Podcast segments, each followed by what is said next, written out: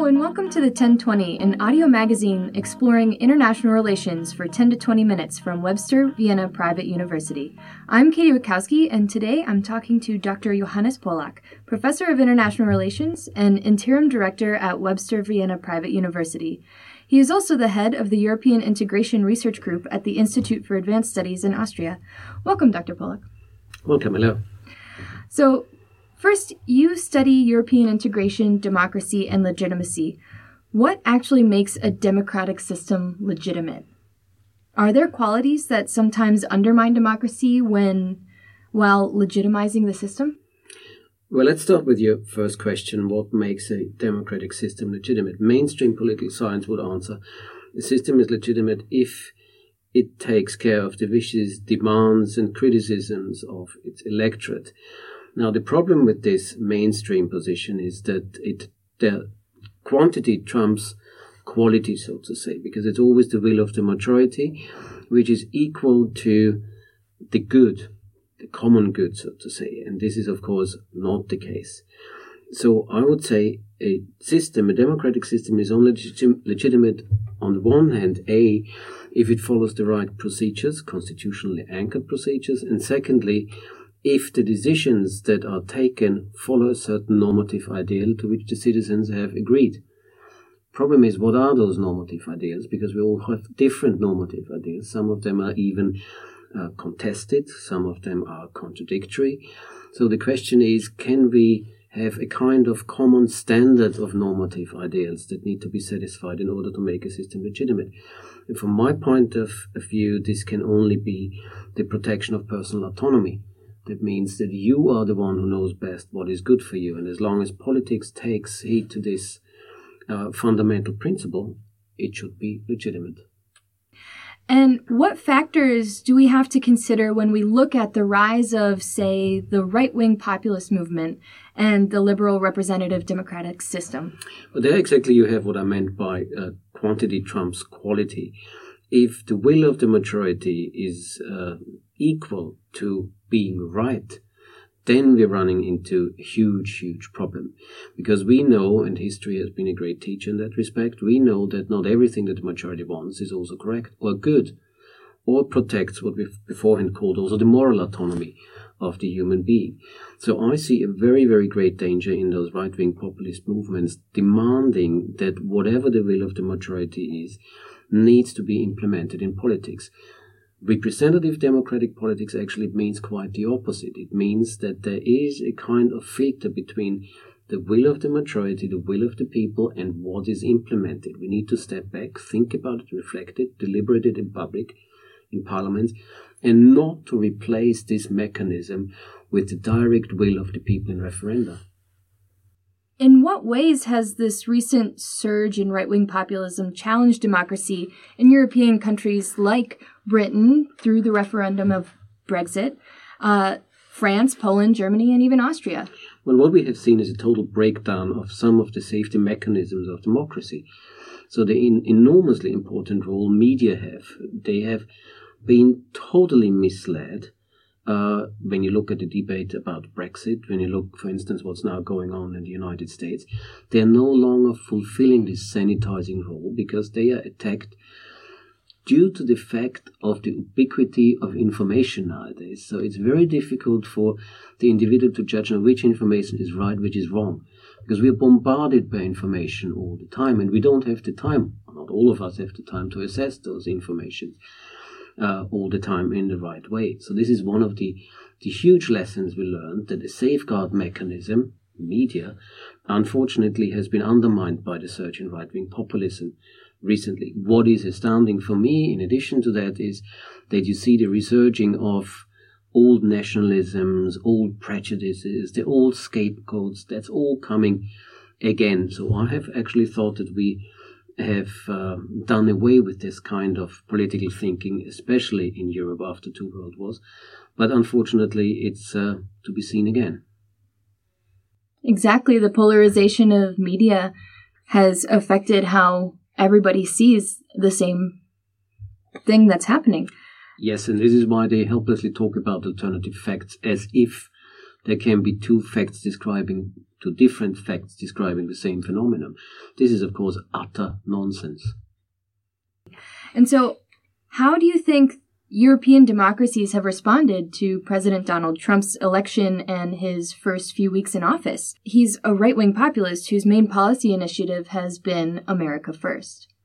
Well, I do think European democracies have wisely been very quiet about Mr. Trump's first weeks in office. First of all, it's way too early to see in which direction he's really going. Secondly, it might be way too early to see one direction because he's changing so often.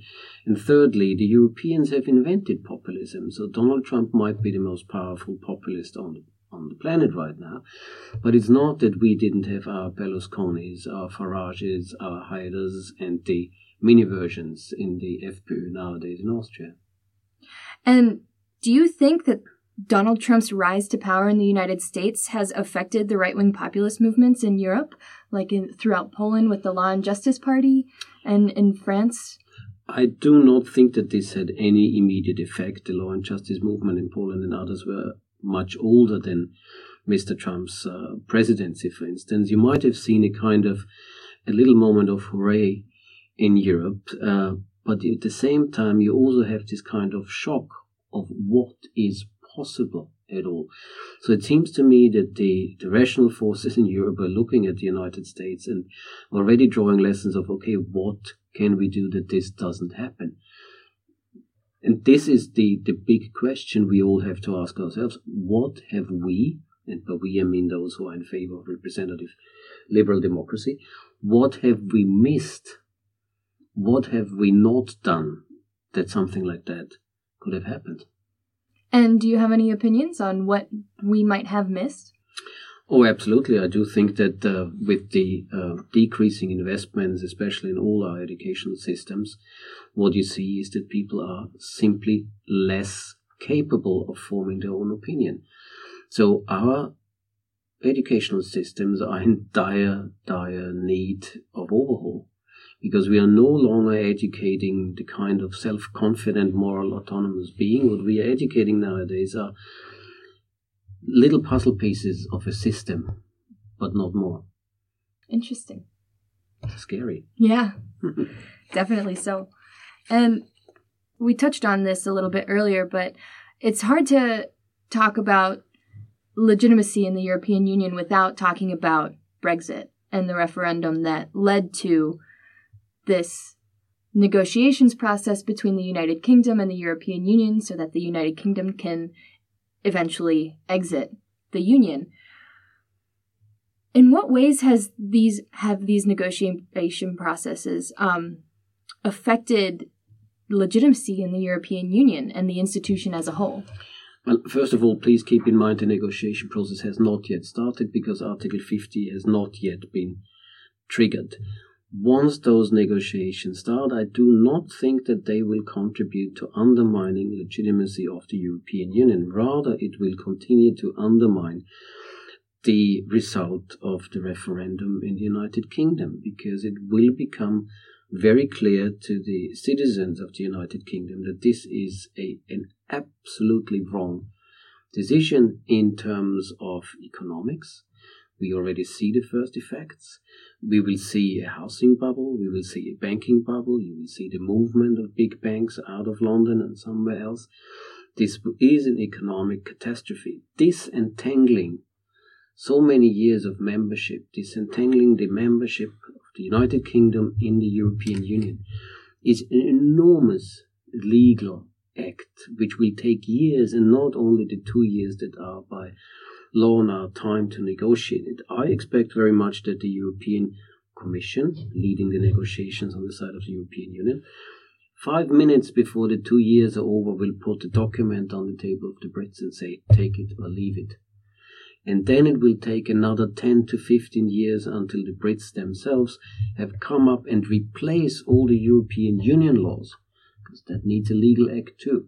So this is an absolute conundrum, and it's, it's bound to lead into chaos. I mean, if in, in my more optimistic minutes, I think it's not going to happen. Britain will not exit because it will become clear that the costs are simply way too high. And do you think that just the act itself of the United Kingdom citizens saying no, we don't want to be a part of the European Union anymore. Do you think that that has affected European integration? Yes, absolutely. I mean, don't forget one thing. For more than 50 years now, Europe is, is, is running from crisis to crisis and it has always come out a bit stronger. In this case, it's a fundamentally different crisis, also because it's part with the crisis on uh, the financial institutions we see and certain uh, uh, sovereign debt crisis in some, some member states we also see. But what you see right now is that instead of looking for common solutions, member states can easily say, now, okay, then we're getting out. We don't like what we want. We don't get what we need and want. So we might think about triggering uh, such an Article 52. At the other hand, the example of Britain will show every member state what a folly uh, the triggering of Article 50 is. Great. And what do you see for European integration ahead? Do you foresee anything happening in the next few years? Well, I'm, I'm pretty confident what we will see is an old concept that that's the Europe of concentric circles. That means you will have a center around Germany. Austria will probably be part of it.